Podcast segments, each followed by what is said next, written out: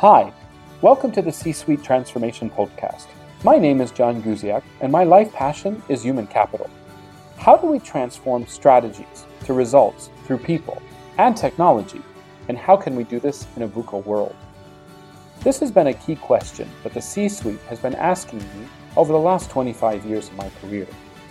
And working with global companies and family owned businesses, the C suite or executive team plays an absolute critical role in a company's success.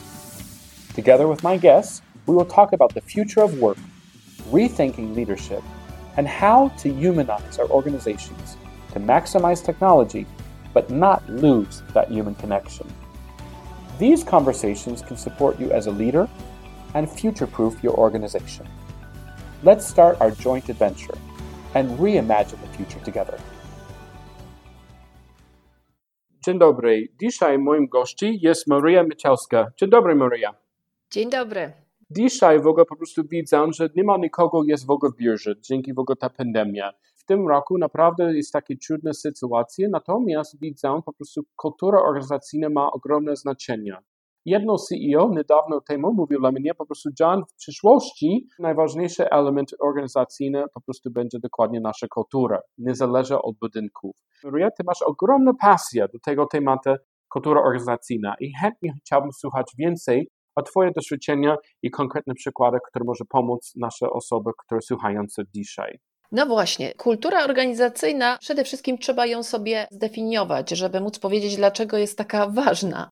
Dlatego, że kultura organizacyjna jest bardzo różnie rozumiana i ja rozumiem ją i tak właśnie przyjmuję, bo to jest najbardziej taki praktyczny sposób, że to są zachowania w organizacji, czyli to jest dokładnie to, jak ludzie zachowują się w sposób codziennie wobec swojej pracy, wobec innych osób, wzajemnie wobec siebie, jak współpracują, jak działają. To są zachowania. I dla mnie to jest istotne, dlatego że to jest właściwie teraz motorem dla wszystkich firm, dla ich innowacyjności i dla zapewnienia zwinności i takiej możliwości adaptacji. Ta kultura ma znaczenie też takie bardzo bezpośrednio, właściwie można powiedzieć, to przekłada się na wyniki. Nie każdy sobie zdaje sprawę, że to przekłada się właśnie w ten sposób na wyniki. Jest bardzo wiele bardzo konkretnych badań, które o tym mówią. Są takie badania Kotera i Hesketa, które mówią o tym, że kultura ma ogromny wpływ na efektywność. Oni badali takie firmy jak Hewlett Packard, Xerox czy Nissan i stwierdzili, że te firmy, które mają wewnątrz właśnie wbudowane takie normy zachowań, które są nastawione na osiągnięcia, na samorealizację, na nastawiane na ludzi, na współpracę, że te firmy osiągają dużo wyższe wyniki, więc to się przekłada niemal bezpośrednio na wyniki. Nie tak do końca bezpośrednio, albo tego nie można wyizolować, ale oni zauważyli, że ma to wpływ ogromny na wyższy zysk, na wzrost przychodów, na wartość rynkową, czyli takie bardzo konkretne biznesowe wyniki, ale też na satysfakcję klientów, na fluktuację pracowników. Jest bardzo wiele takich badań, więc to już wiemy że kultura ma wpływ na wyniki, chociaż bardzo trudno ją wyizolować jako taki pojedynczy czynnik, bo tych czynników jest bardzo wiele. Powiedz mi w takim razie, dlatego że teraz jesteśmy w ogóle, to jest bardzo trudny rok, ten 20, na pewno będziemy przypomnieć o tym przez długi, długi czas. I wydaje mi się, że po prostu, że kultura organizacji miała ogromny wpływ, czy ta organizacja dobrze działa teraz, czy nie. Powiedz mi w tym momencie, jak naprawdę było najważniejsze wyzwanie dla organizacji, żeby zatrzymać tę kulturę, albo po prostu zmienić tę kulturę e, dzięki w ogóle tej pandemii, gdzie de facto bardzo dużo ludzi w ogóle teraz pracuje w ogóle w domu, gdzie sytuacja w ogóle jest po prostu zachowanie, jest po prostu być pewien, że dzieci są ok, i po prostu, że mąż albo żona jest ok, i po prostu, żeby dbać w ogóle o kulturę organizacyjną, jak naprawdę tę pandemię miała na wpływ miała ogromny wpływ i ja myślę, że ten wpływ pozostanie, że rzeczywiście bardzo wiele rzeczy się zmieni, nastąpi takie przewartościowanie myślenia w ogóle o organizacji, mhm. bo do tej pory bardzo duży nacisk był właśnie na organizację pod kątem systemów, procedur, procesów i tak dalej. Teraz nastąpi to przewartościowanie w stronę ludzi. Mhm. Te stare metody zarządzania po prostu się nie sprawdziły. Okazało się, że taka sytuacja jak pandemia była tak wielkim zaskoczeniem, tak bardzo nieprzewidywaną sytuacją, że te stare metody po prostu się nie sprawdziły. Bo co to tak naprawdę jest organizacja? Organizacja to w sumie jest to organizacja pracy, prawda? My w jaki sposób musimy zorganizować tą pracę, żeby ludzie funkcjonowali, dążyli do osiągnięcia tych samych celów. I co się okazało, że takie stare metody zarządzania, jak na przykład polecenia przełożonego niżej, menadżera do swoich podwładnych, one po prostu usztywniają tę organizację. To kompletnie nie działa w tak zmiennej okolicznościach i w takiej sytuacji, kiedy nie mamy danych wystarczających. Kolejny taki sposób koordynowania zachowań ludzi to jest strategia, czyli wyznaczamy cele i mamy nadzieję, że ludzie wobec tych celów będą działać. Dajemy im na przykład KPI czy OKR-y, no i mamy nadzieję, że będą działać, ale to się ukazuje, że to też nie działa, ponieważ jesteśmy zawsze krok do tyłu ciągle musielibyśmy aktualizować te wszystkie wskaźniki i tak dalej. Czyli po prostu to nie wystarczy. My musimy być dużo bardziej adaptatywni. Czyli organizacja musi mieć zdolność do takiej zwinności, do adaptatywności. Czyli okazuje się, że jedynym takim mechanizmem, który to zapewnia,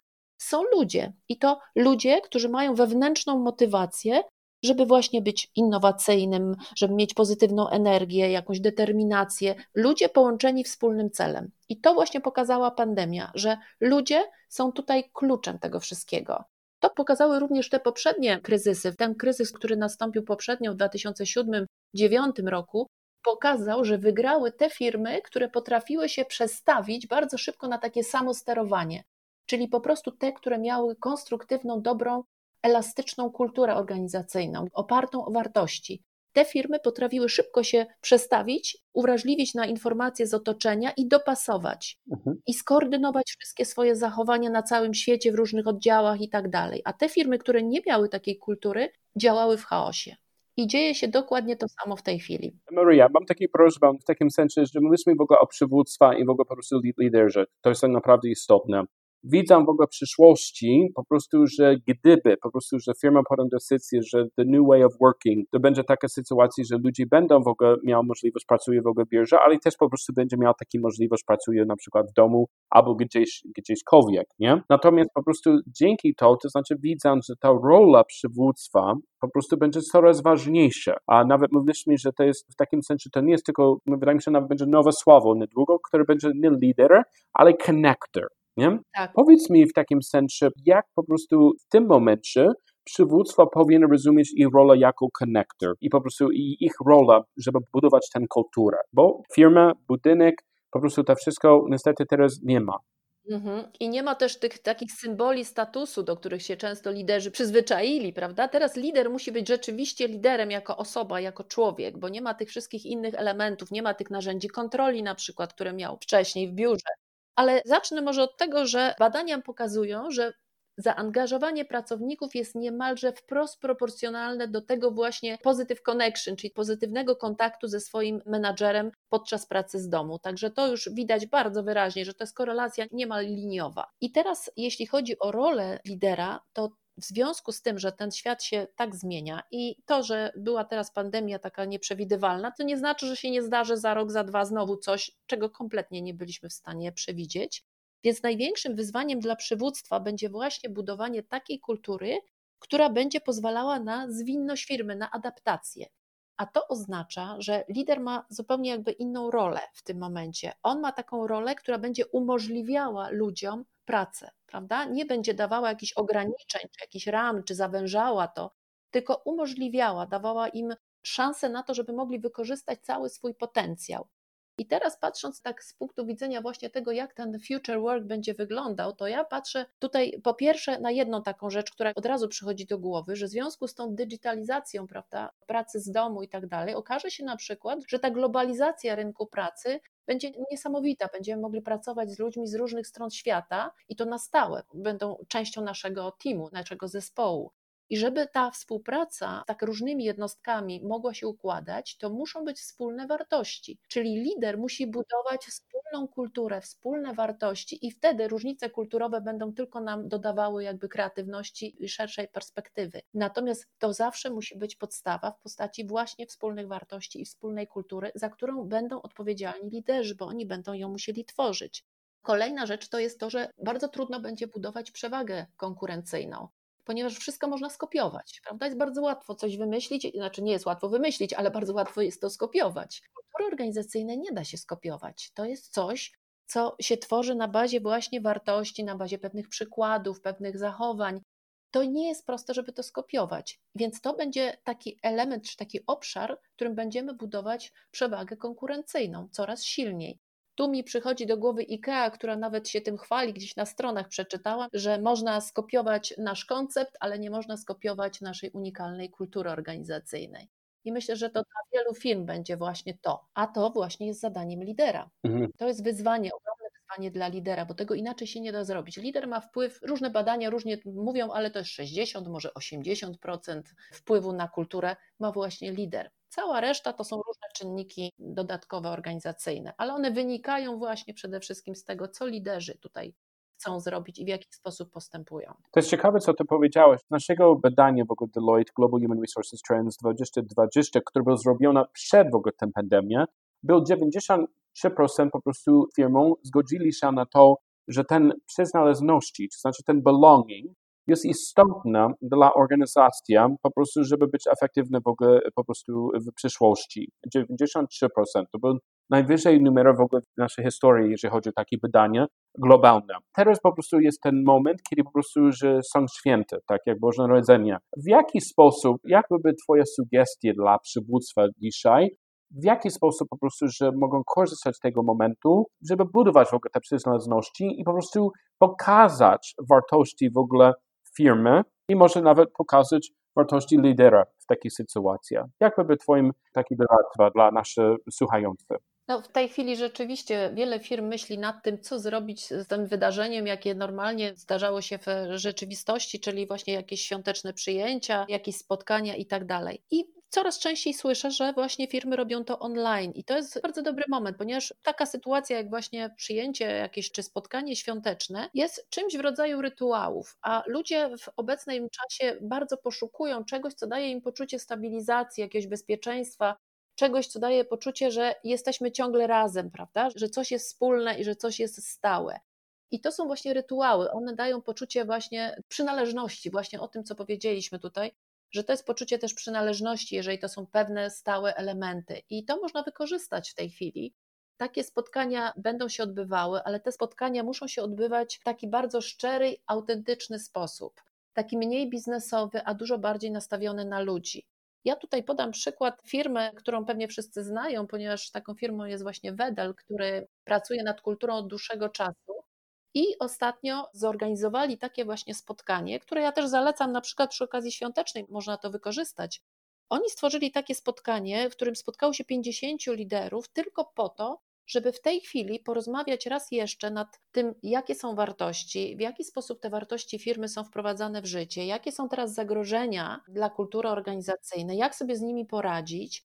I to naprawdę było bardzo udane spotkanie, bardzo dobrze przyjęte z tego powodu, że pozwoliło im nie tylko biznesowo, jakby tak się troszkę zebrać wspólnie, ale właśnie zbudować to poczucie przynależności, że wszyscy mamy te same wartości, wszyscy chcemy tą samą kulturę budować, opieramy się na tych samych przekonaniach czyli jesteśmy razem. I uczestniczyli w tym wszyscy, wszyscy mieli kamery włączone, tak żeby się widzieć, żeby móc porozmawiać ze sobą, żeby móc zobaczyć, jak to wszystko w tej chwili działa, jak każdy się czuje w tej nowej rzeczywistości i od nowa jakby zacząć takie poczucie, że jesteśmy wszyscy razem jako jeden zespół i idziemy do przodu. Więc myślę, że to będzie bardzo dobra sytuacja. Aczkolwiek ja myślę, że w ogóle to zdigitalizowanie, wracając trochę do Twojego poprzedniego pytania, że ta praca zdalna, ona będzie też łączyła się z wieloma zagrożeniami dla kultury. To pierwsze, to co powiedzieliśmy, to jest to poczucie przynależności, to jest jedna z głównych wyzwań identyfikacji na przykład z firmą, prawda? Takie poczucie tożsamości, że ja jestem cząstką jakiegoś zespołu, więc myślę, że tutaj wszystkie tego typu sytuacje, jak na przykład jakieś świąteczne przyjęcia i tak dalej, to są sytuacje, które można do tego wykorzystać, bo to będzie bardzo dużym zagrożeniem dla firm. Już kiedyś firmy takie podejmowały takie eksperymenty właśnie z pracą zdalną. I dlaczego te eksperymenty się nie udały, jeżeli się nie udały, to właśnie dlatego, zresztą takim przykładem jest firma Yahoo, która w 2013 roku zakończyła ten eksperyment z pracą zdalną, ponieważ zauważyła, że to bardzo źle wpłynęło na kulturę. Ludzie zaczęli po prostu czuć się gdzieś odepchnięci, nie mieli poczucia przynależności. Pojawiły się dwie różne kultury, ta kultura biurowa i ta poza, brak zaufania, czyli jest bardzo dużo zagrożeń związanych z tym. I tutaj rolą lidera jest pomyśleć nad tym i jakby dużo większy nacisk położyć na pewne swoje zachowania, takie liderskie, które będą budowały poczucie identyfikacji, poczucie celu, poczucie sensu też to też nam ucieka w tej chwili w związku z pracą zdalną. Gdzieś tutaj wszyscy poszukują sensu swojej pracy. prawda? Czyli też nie tylko poczucie przynależności, ale też poczucie sensu, czyli jakiś cel, misja. Misja, która nie jest tylko celem biznesowym, że musimy zarobić tyle a tyle, tylko że jest to jakiś powód, dla którego ja wykonuję tą pracę, coś więcej niż tylko pieniądze. Ludzie tego szukają po prostu, bo to daje poczucie sensu i daje poczucie pewnego bezpieczeństwa, pewnej stabilizacji wewnętrznej, tak psychologicznie też bardzo pozytywnie działa na ludzi. No i to właśnie to poczucie przynależności do zespołu, bycie razem. Mhm. Ciekawe, co powiedziałaś, dlatego wydaje mi się, że teraz niedługo po prostu będzie 2021 i po prostu, że pytanie jest po prostu, że kiedy w ogóle ten pandemia będzie skończył, czy to po prostu będzie po Wielkanoc, czy to będzie w ogóle w czerwcu, to znaczy, czy to powinno być później. Jak naprawdę myślisz, że są najważniejsze wyzwania dla przywództwa w tym momencie i w jaki sposób, żeby oni mogą w takim sensie buduje kulturę w kulturze, w ogóle ich zespół. No, w związku z tym po prostu, że ja mam zespół, niestety w ogóle spotkamy się może raz na dwa miesiące, co konkretnie ja mogę robić, żeby pomóc moje zespół, żeby rozumieć, że mamy kulturę, która jest podobna do organizacji, ale też mam coś unikalne albo ciekawe, które też może pomóc nam i dać nam motywację. Myślę, że tu są cztery główne elementy, na które dobrze byłoby zwrócić uwagę, które też wynikają właśnie z tych zagrożeń związanych z zespołem, który nie pracuje cały czas ze sobą. Ale to są w zasadzie uniwersalne rzeczy, tylko że one teraz stały się ważniejsze niż kiedykolwiek.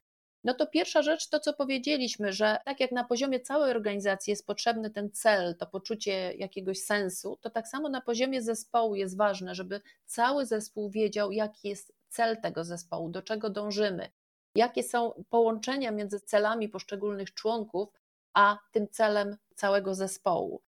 To poczucie wpływu to też jest coś, co ludzie muszą mieć i na co trzeba zwrócić uwagę, żeby każdy miał poczucie wpływu, nie został odsunięty. To, co widzimy w tych zagrożeniach, to to, że ludzie w zespołach mają wrażenie, że robią tylko jakieś cząstki zadań, wykonują, a nie mają poczucia, że to wszystko się składa na jakiś jeden cel, który zostaje osiągnięty. Więc zadaniem lidera będzie pokazywanie tych wszystkich zadań w szerszym kontekście, pokazywać, jak to wpływa na ostatecznie osiągnięcie celu, do czego to wszystko dąży. Więc to jest taka podstawowa rzecz. Druga rzecz, która też w zespołach będzie bardzo ważna, to jest to, co się dzieje w tej chwili, że pracownicy są bardziej konwencjonalni i bardziej unikają ryzyka a teraz jest sytuacja, w której właśnie trzeba będzie myśleć w sposób niekonwencjonalny. No więc być może to jest poczucie bezpieczeństwa na to wpływa, dlatego teraz bardzo ważną rzeczą będzie budowanie takiego poczucia bezpieczeństwa. Poczucia bezpieczeństwa no w sensie ogólnym bezpieczeństwa pracy, ale też poczucia bezpieczeństwa takiego emocjonalnego, ponieważ jest duża niepewność, to wiemy, że jest duża niepewność, dużo niepokój w ogóle generalnie w społeczeństwie, również wśród pracowników. Więc budowanie poczucia bezpieczeństwa polega na tym, że lider musi dać duży obszar jakby takiej pewności, że można popełnić błąd, że można eksperymentować, w ogóle budować taką kulturę eksperymentowania, podejmowania pewnego ryzyka i budować właśnie taką kulturę bezpieczeństwa, że możesz powiedzieć coś, co jest zupełnie niekonwencjonalne, możesz zrobić coś niekonwencjonalnego. I to jest akceptowane i dajemy ci poczucie, że nic złego się w związku z tym nie dzieje. I kolejną taką rzeczą jest to, że jesteśmy dużo mniej nastawieni na ludzi i na relacje. I to będzie trudne. My mamy bardzo zadaniowe teraz te działania, no bo się spotykamy, tak jak powiedziałeś, spotykamy się raz na jakiś czas z zespołem, załatwiamy to, co trzeba załatwić szybko i koniec. I brakuje nam tego kontaktu takiego ludzkiego. Ja to widzę nawet już w firmach, że dużo silniej jakby mówią o tym, że tej współpracy, tych relacji im brakuje niż kiedykolwiek wcześniej. Więc po pierwsze, ten bardziej humanistyczny takie nastawienie, czyli nastawienie na człowieka, co oznacza czasem odniesienie się do jego indywidualnych potrzeb. My wchodzimy też w pracą zdalną, wchodzimy komuś do domu, w jego prywatne życie, prawda? Więc też chodzi o to, żeby wziąć pod uwagę jego potrzeby, jego prywatne tutaj priorytety i to, co się dzieje, takie bardziej indywidualne podejście częstsze spotkania jeden na jeden, żeby właśnie zobaczyć, jak to wygląda tak od strony indywidualnego człowieka. O tym się teraz też zapomina, przez to, że to jest właśnie wszystko zdalne. No i to, że częściej dużo osoby w takim właśnie zdalnym środowisku stają się dosyć dyrektywne, dosyć autorytarne, narzucają, nie słuchamy. Zresztą to słuchanie jest też dużym problemem, ponieważ my słuchamy tylko informacji. Niewiele widzimy, widzimy twarz, ale często też wyłączone są kamery, więc niewiele widzimy, a chodzi o to, żeby wysłuchać całość informacji, więc nie tylko informacje, ale też emocje za tymi informacjami, wartości, to co jest ważne dla tej osoby. No i żeby rzeczywiście tak się skupić na drugiej osobie, no to musimy mieć częstsze takie spotkanie jeden na jeden. To jest ciekawe, co powiedziałeś, dlatego że po prostu nawet wieczorem była taka sytuacja, że ktoś mówił po prostu, że a mam dobrą wiadomość, to znaczy po prostu jestem w ogóle w ciąży i my myślimy, o super, super, super i było pytanie, a okej, okay, ale kiedy po prostu będziesz miał ten dziecko? Ja mówił, że za 6 tygodni. I to był szok dla nas, dlatego że ta osoba była w innym kraju niż nas, ale po prostu, że ogóle dzięki Bogu ten ekran, że nigdy nie wiedzieliśmy, że ona była w ciąży, nie? I moim zdaniem, że to jest dobry przykład, że niestety w ogóle ten remote, gdyby nie jesteśmy taki, że chcemy poznać tę osobę, chcemy rozmawiać z nimi, chciałbym dowiedzieć w ogóle, jak, co się dzieje w ogóle ich życiu, naprawdę możemy stracić naprawdę niesamowitą możliwość, żeby zachęcić kogoś, żeby robić wsparcie dla kogoś i tak dalej. Istotne też jest, tak Maria, co ty powiedziałeś, wydaje mi się, że ten element widzę też jest, znaczy ten feedback jest istotny, ale też naprawdę ten recognition. Właśnie. Żeby ludzie dostali po prostu informacji, co oni robią dobrze. Bo wydaje mi się, teraz widzę przez naszego różne badania z naszymi klientami, że po prostu ludzi totalnie brakują konkretny feedback. Czy zgodzisz się z tym? Właśnie, dobrze, że na to zwróciłeś uwagę, dlatego że właśnie to podejście takie humanistyczne, którego nam brakuje, to właśnie można tutaj dużo zrobić, jeżeli się przekaże podziękowanie, na przykład pozytywną informację zwrotną. Można bardzo dużo tutaj zmienić, jeśli chodzi o to podejście takie bardziej ludzkie. Po pierwsze, ludzie potrzebują takiej informacji zwrotnej, muszą wiedzieć, co robią dobrze, to jest oczywiste, ale z drugiej strony samo to podejście takie pozytywne do drugiej osoby powoduje, że musimy się skupić na tej osobie, musimy się skoncentrować na konkretnym człowieku, więc to też daje takie poczucie tej osobie, że ktoś się mną interesuje i moimi sprawami i też podnosi niesamowicie takie poczucie własnej wartości, przynależności, takiej relacji z tą osobą, która udziela tego pozytywnego feedbacku, więc to jest bardzo ważne i nie tylko ten pozytywny feedback, ale też właśnie to, co jest może rodzajem też feedbacku, takie podziękowanie czy przekazywanie wdzięczności.